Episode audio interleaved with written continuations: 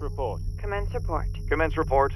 So, I guess I start with commence report. We have uncovered a complete subterranean alien colony city. It's incredible. Huge. It just drops away for miles. But I am more concerned with the benefits of this technology, not a history lesson. Proximin remains have been found on site. This could indicate an evacuation gone wrong. If the site was abandoned, which it seems to be, then there must have been a reason. There's an entire mystery to go through here 600 dead alien bodies, probably thousands more missing or otherwise unaccounted for.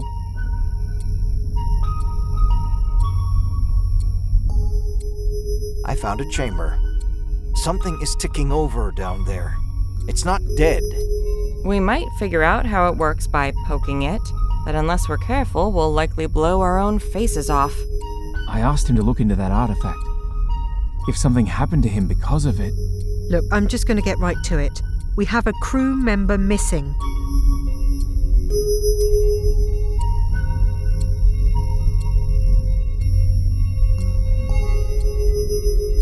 There's no inherent danger involved in what I'm doing.